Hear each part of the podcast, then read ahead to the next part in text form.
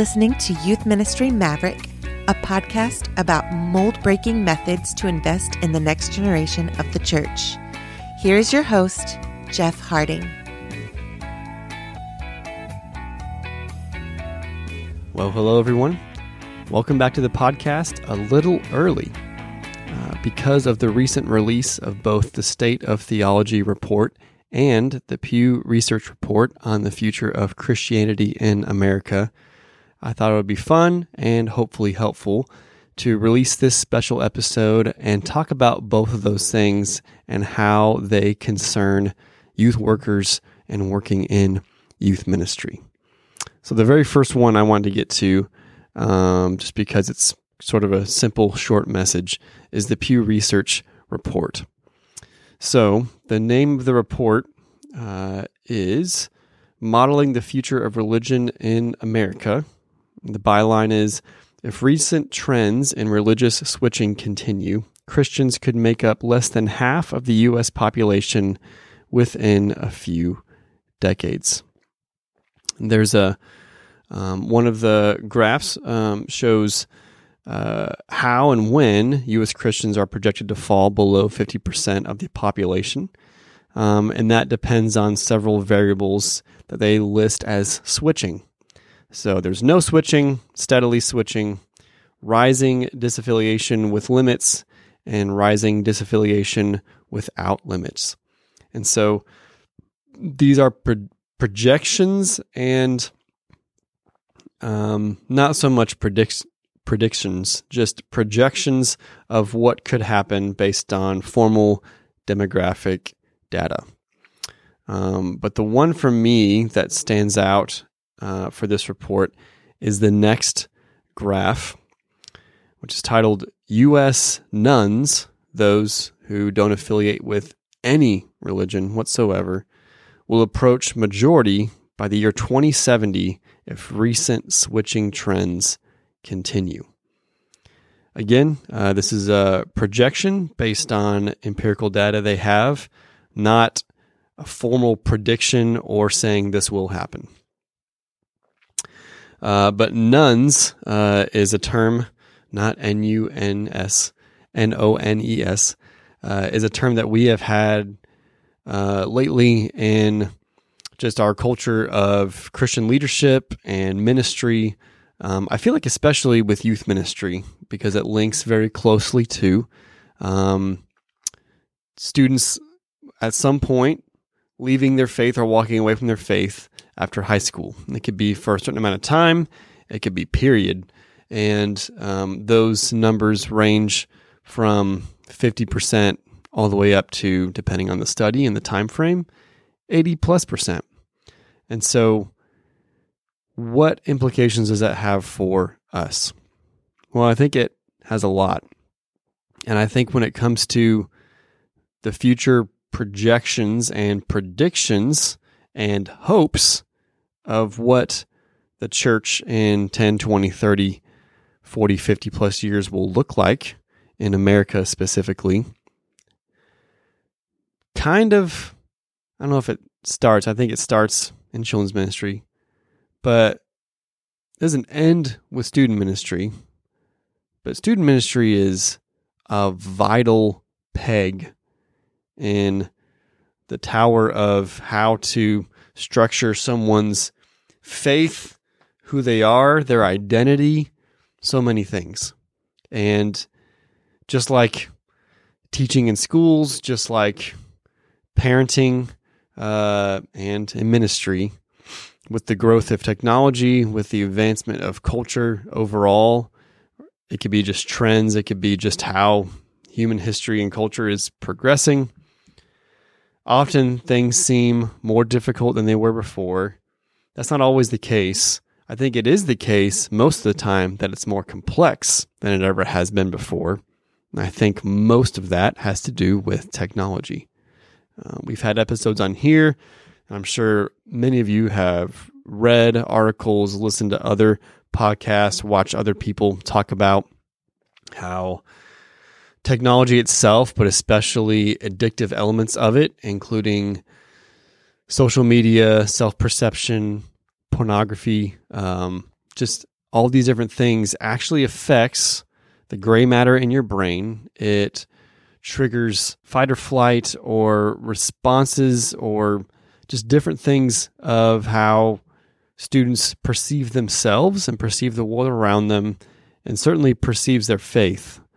And all of that combined in that mixer um, produces students who are more anxious, who are more insecure, who are more unsure of who they are, what they want to do, who they want to be, what they want to represent, what their dreams are, what they strive for, um, all of those things. And so I think when it comes to the nones, people who do not associate with any sort of faith, I think youth ministry specifically plays a massive role. I won't say it's the most important one. I will say that it's foundational and vital um, to the future of Christians in America. Now, I'm not going to get into breaking down, okay, I did look at some of the methodology, um, specifically at the State of Theology report, not this one, but with surveys and polls and all that overall. Uh, you have to take it a little bit with a grain of salt. Now, I know perhaps those of you watching and listening based on your political affiliation might have a certain like or a strong dislike of polls based on uh, recent elections and things like that. Um, for me, being a political science major, one thing that has always stuck with me um, is a class that I actually took over again. Um, I didn't technically fail it, but I did get a D, so I had to take it over again. It's the exciting, super enthralling class of empirical political inquiry. Blah. Um, and one of the main things that I picked up there, I guess twice because I did it over again, um, is especially when it comes to informal polls, but then can stretch to surveys, how you gather and determine empirical data and how you interpret it. What I'm speaking of is the basics of the accuracy of a poll or a survey of a sample group, and then the uh, margin of error. So plus or minus 1, 2%. And so when you see polls reflected on the news, um, especially for political polls, but even surveys of different things, you'll probably see in the corner or hear mentioned, you know, there's a plus or minus 2% or 3% margin of error when it comes to these results. So if a political race is 51 to 49 with uh, plus or minus 2% um, margin of error, it's anyone's race. Um, and as a basic rule of thumb, when it comes to empirical data accuracy and error, um, basically to assure that you have zero margin of error is to you have to go all the way back to about 85% accuracy. When you get to 90, 95, um, that's when you start hitting minimums of 1%, 2%, things like that. And when you get all the way up to 99% accuracy, it's like plus or minus 5 or 6%. Okay. And so as you get more sure of what it can be, the actual possibility of what it can be widens because you're very, very sure as you get close that it definitely has to be somewhere in here. And when you back up far away, you're like, well, I'm only 85% sure. Um, but the farther I am away, the farther I am away from this, I'm like, well, probably within here. And then as you get more accurate, your margin of error compounds. And so when it comes to data and polls and empirical studies, um, you have to take some of that into account. Now, most, I feel like the the floor, if you will, for a lot of these studies is usually about 95% and usually about plus or minus 2% margin of error. So that's usually what you'll see with the majority of these studies. Now, can these statistics help us? Yes. Are any of these studies 100% accurate? No. In fact, this Pew Research one specifically makes sure to set the context of these are only possibilities. They are not meant as predictions of what will happen. And so to categorize it and couch it like that is important. But of course, when it comes to things that we want or things that we want to emphasize, either as an illustration in our message or something like that, just being able to quote statistics to back up our point or to provide shock and awe um, for our students, um, that's that's fun. Uh, but when it comes to actual empirical data and studying, those are usually the boundaries when it comes to accuracy and margin of error. Okay, enough of that boring uh, textbook class discussion. All right, let's move to uh, the more juicy of the studies, if you will, uh, the state of theology. Uh, you can find this by going to thestateoftheology.com. And this was a joint study done by Ligonier and um, Lifeway. And uh, so these uh, questions are asked of the sample size was 3,011 um, U.S. adults.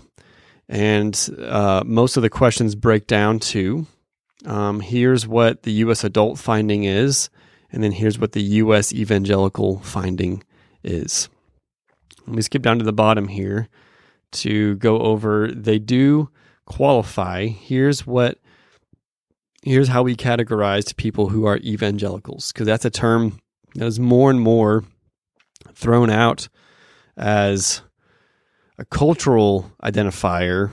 And when it comes to theology, theology seems to be kind of cherry picked, take and go. I'll have some of that, have some of that. Like it's seems to be mixed up.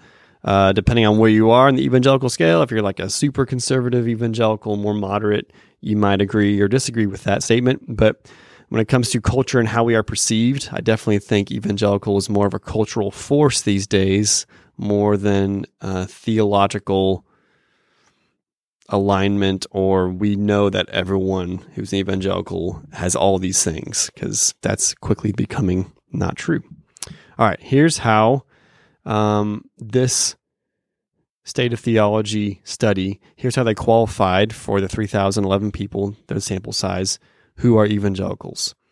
They have to strongly agree with these four statements. The Bible is the highest authority for what I believe. It is very important for me personally to encourage non Christians to trust Jesus Christ as their Savior. Jesus Christ's death on the cross is the only sacrifice that could remove the penalty of my sin. Only those who trust in Jesus Christ alone as their Savior receive God's free gift of eternal salvation. All right, so uh, I'm, I'm not going to cover every single one of these questions. There are several that I do want to address specifically. Uh, the first one is uh, the first one on their website as far as a key finding, and that's addressing the idea that does God change? Here's the statement that they had to strongly disagree, disagree, um, are moderate on, uh, not not not sure. I should say, um, somewhat agree or strongly agree. God learns and adapts to different circumstances. I feel like the most important thing about that statement are the first two words God learns. For as what's understood as um, orthodox theology about who God is in the historical church and I realize when I say that, the more you listen to podcasts like the Bible Project and all kinds of things, um, what do we mean by orthodox? That could be, uh, that's a huge broad brush thing. Um, what I mean is when you look at the creeds, when you look at um, the apostles, when you look at scripture, when you look at things that have the mainline understanding, especially this side of the Protestant Reformation, understanding of who God is, is that God is immutable. God does not change. And the fact that you would say that God learns not only suggests that God doesn't, that God changes, but that God's knowledge is not comprehensive, is not extensive, it's not full. That means that God, the creator of the universe, doesn't actually know everything there is to know. He's still learning.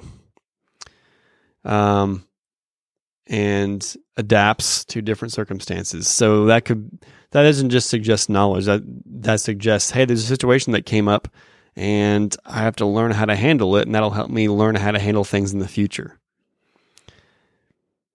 Major problem uh, for what I understand to be traditional, orthodox, solid uh, Christian theology, evangelical theology for sure.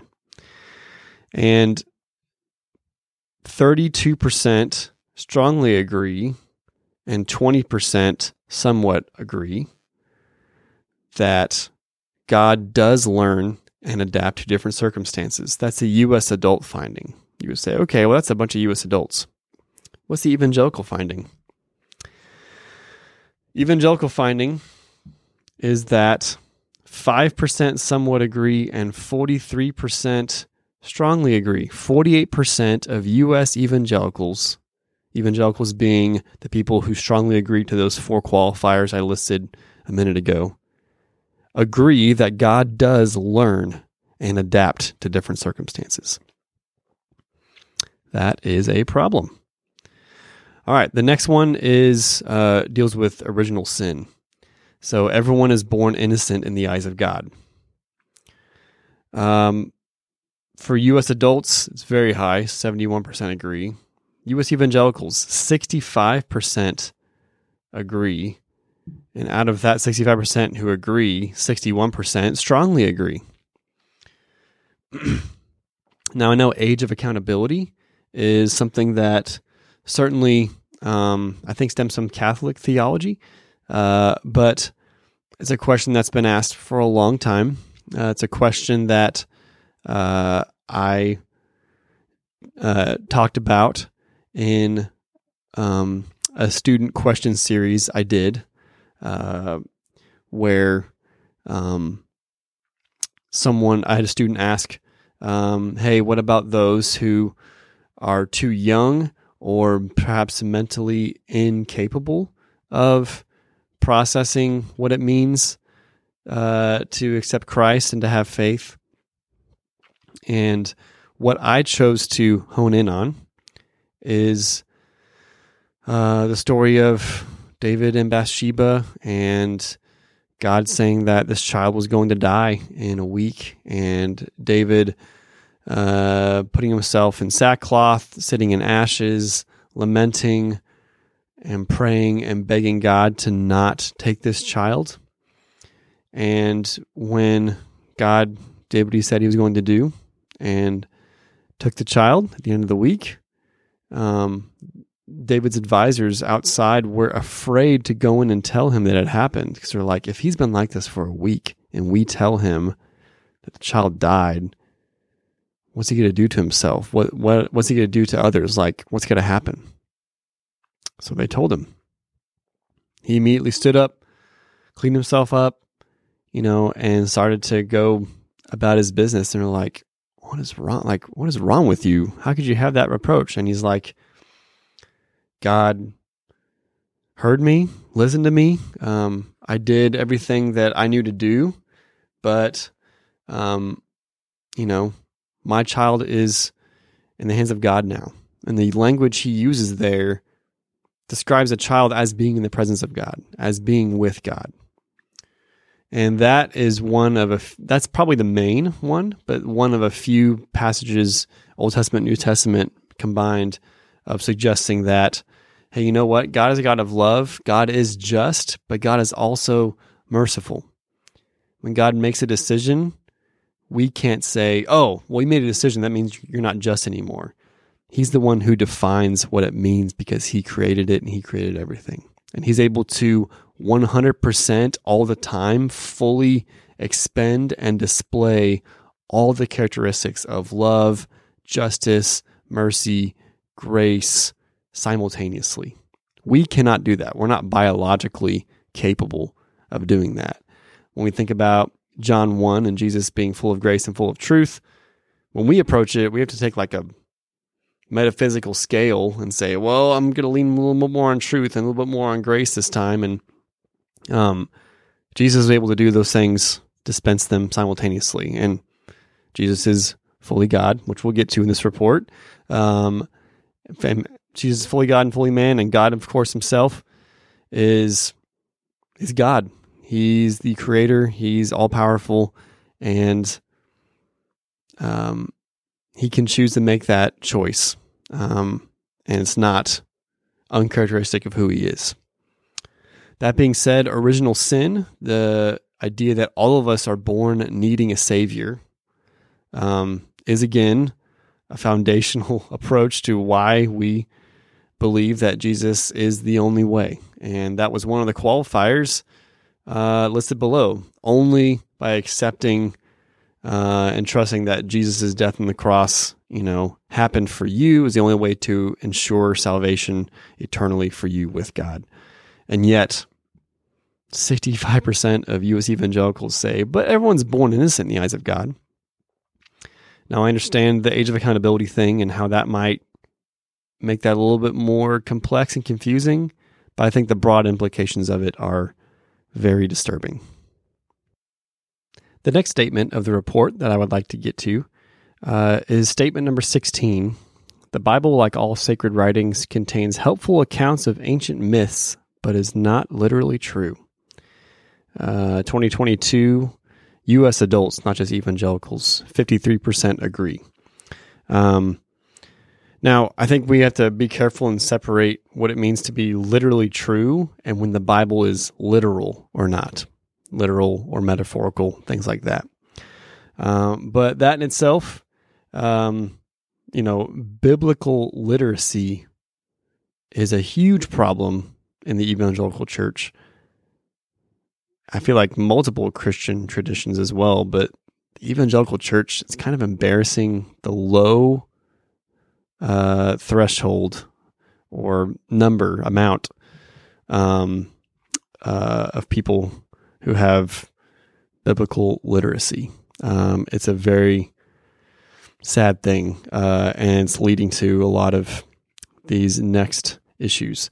I'm going to skip the ones about gender identity and sex because those in itself are very complicated and take a lot more time to go through those well than just this broad overview. Okay, the next one. Uh, this is these are trends within U.S. evangelicalism. Uh, statement number three: God accepts the worship of all religions, including Christianity, Judaism, and Islam. Uh, this is one of the many stats where in 2020 the numbers that the percentages the percentage of people who agree with things that are against typical orthodox christianity goes down like it goes in the right direction of where it should for 2020 this along with multiple other issues. And it's like okay covid did covid spark a rightness of realization of who god is and how we're to worship um, or what scripture says or who jesus is? I don't know. There's a whole another series of podcasts I could go into why all these data discrepancies about 2020. Um, but with 2022, we land at 56% say, yes, God accepts the worship of all religions. Now, here's I want to make the distinction for us, especially when we're teaching our students. Um, if you go out into a national park or something like that and you just acknowledge, like, wow, look at the amazing beauty. If any person does this, not like a Christian, like any person at all goes out and just acknowledges and says, wow, this is beautiful. This is awesome. I think God takes that and acknowledges that for his glory because he rightly should take the credit for creating it. So I think that's an example of, um, you know, not singing the latest Chris Tomlin song or whatever uh, of how God only accepts worship. Um, but anyone acknowledging the beauty of His creation, I think God accepts that as, you know what? Thank you. Like at the very least, He accepts it as, as accomplishment. Does He accept it as like full worship?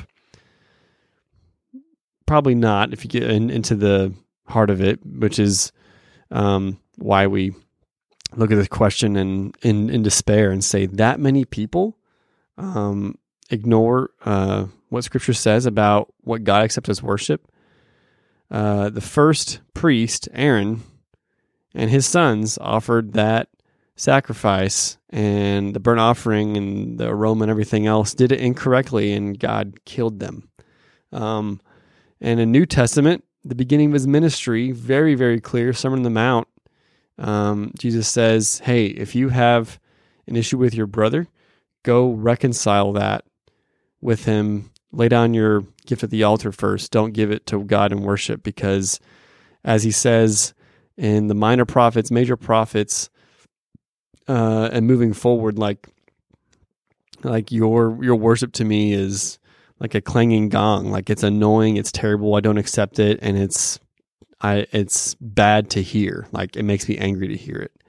So God looks at the heart of those who worship Him. Now, God looks at someone's heart, and if um, you know, I had a student question once of, "Hey, people in the Old Testament, or even people in the, in the New Testament, when they worship God, like did they?" worship just God the Father? Did they worship Jesus? Did they worship just the Holy Spirit? All all three? Did they have a did they have the comprehension to acknowledge how to do that? Um, I don't know.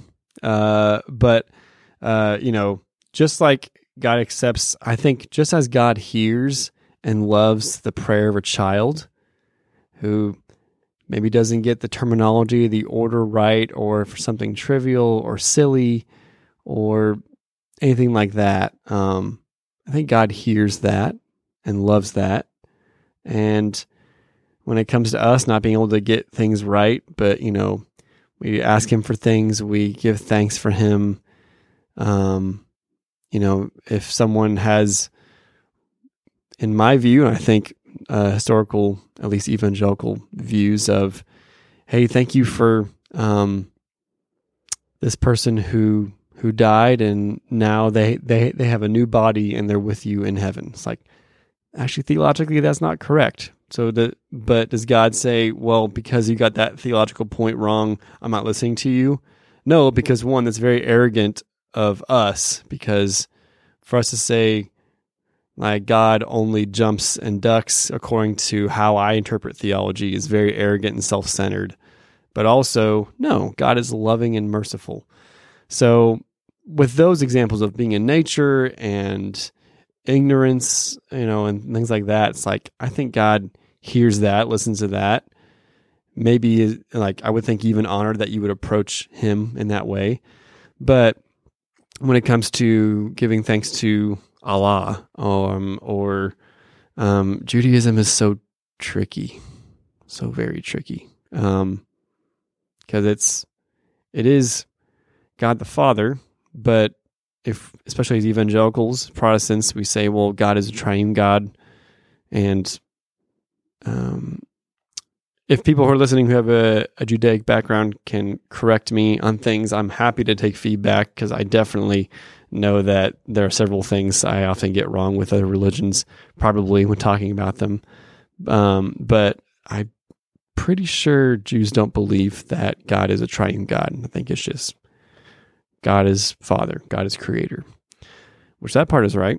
Um, so the short answer is no, God does not accept worship of all religions. Certainly, like these three make sense because when you have Ishmael, you have Abraham, you have Jesus, you have, you know, so like for these three um, religions that stem from who we know God is and God the Father, God the Creator, and Abraham and all that, that makes sense. But certain to ask the question in that way. The answer is no, that's a good question to ask. Um, when it comes to other religions, Buddhism, whatever else, like obvious no, definitely not. Um, Okay, uh, not to touch on too many more because this episode is going long. Uh, but uh, this, I'm to end with this one. Jesus was a great teacher, but he was not God. U.S. evangelical finding. Uh, back in 2020, again, kind of a weird year for some of these questions. 30% agree of that 30, 26% strongly agree. This is U.S. evangelical adults. Like, Jesus was a great teacher, but he was not God. 2022 goes up to 43% overall agree, 38% strongly agree. I think it stops and ends with that, especially for evangelical churches, especially for the history of Christianity, Orthodox, however you interpret Orthodox, even, you can't get around this one. If you don't think Jesus is God, I don't know what to tell you.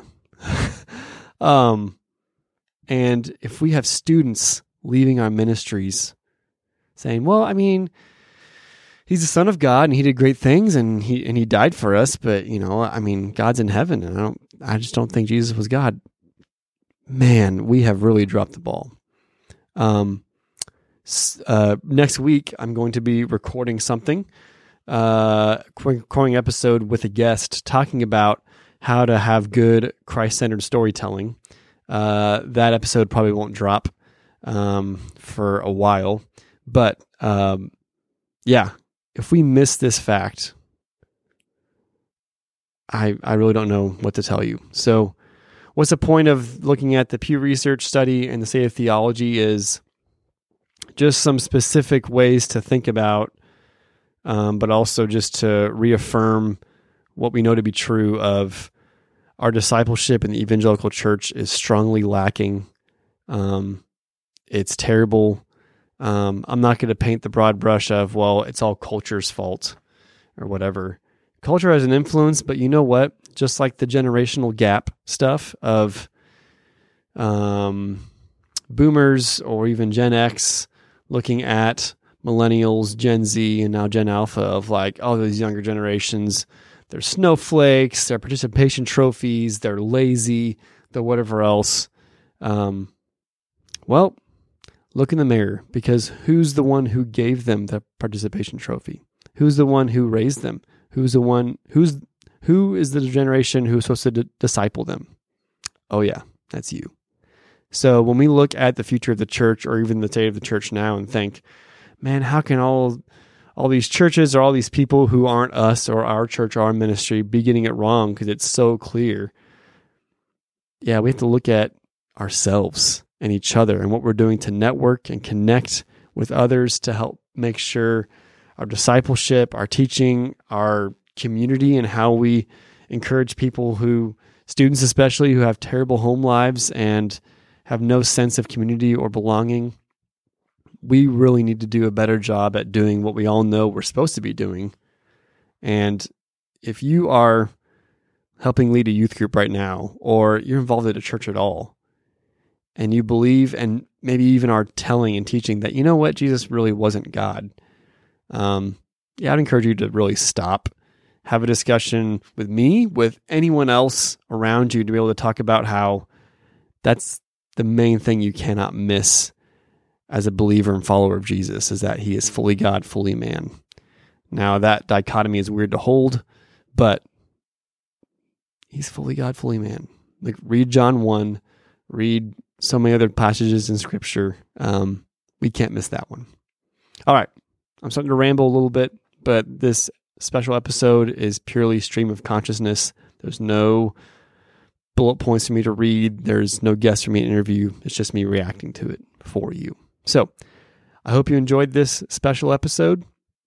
I'm um, looking forward to uh, season three officially kicking off here in a few weeks on Monday, October 10th and we have some great guests lined up, um, some great topics. If you have any questions or feedback on anything listed in these reports or my opinions of them and my reaction to them, I would love to hear from you. Send me an email, send me a, a message on social media, any of that. I would love to maybe even interact with some of you, uh, not just on social media or email, but maybe even as a guest if you're interested.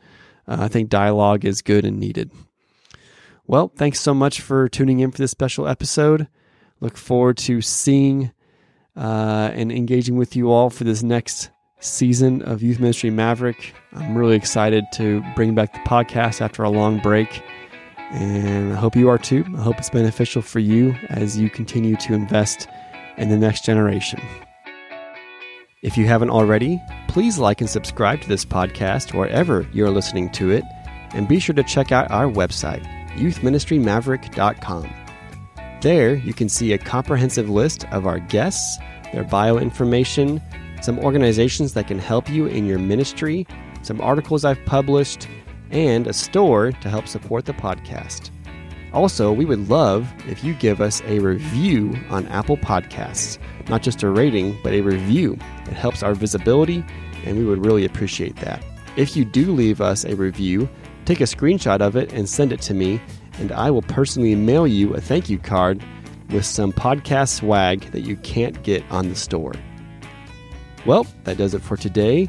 Thanks again for listening. Please share this if it helps others that you know, and we hope that you've been encouraged by it.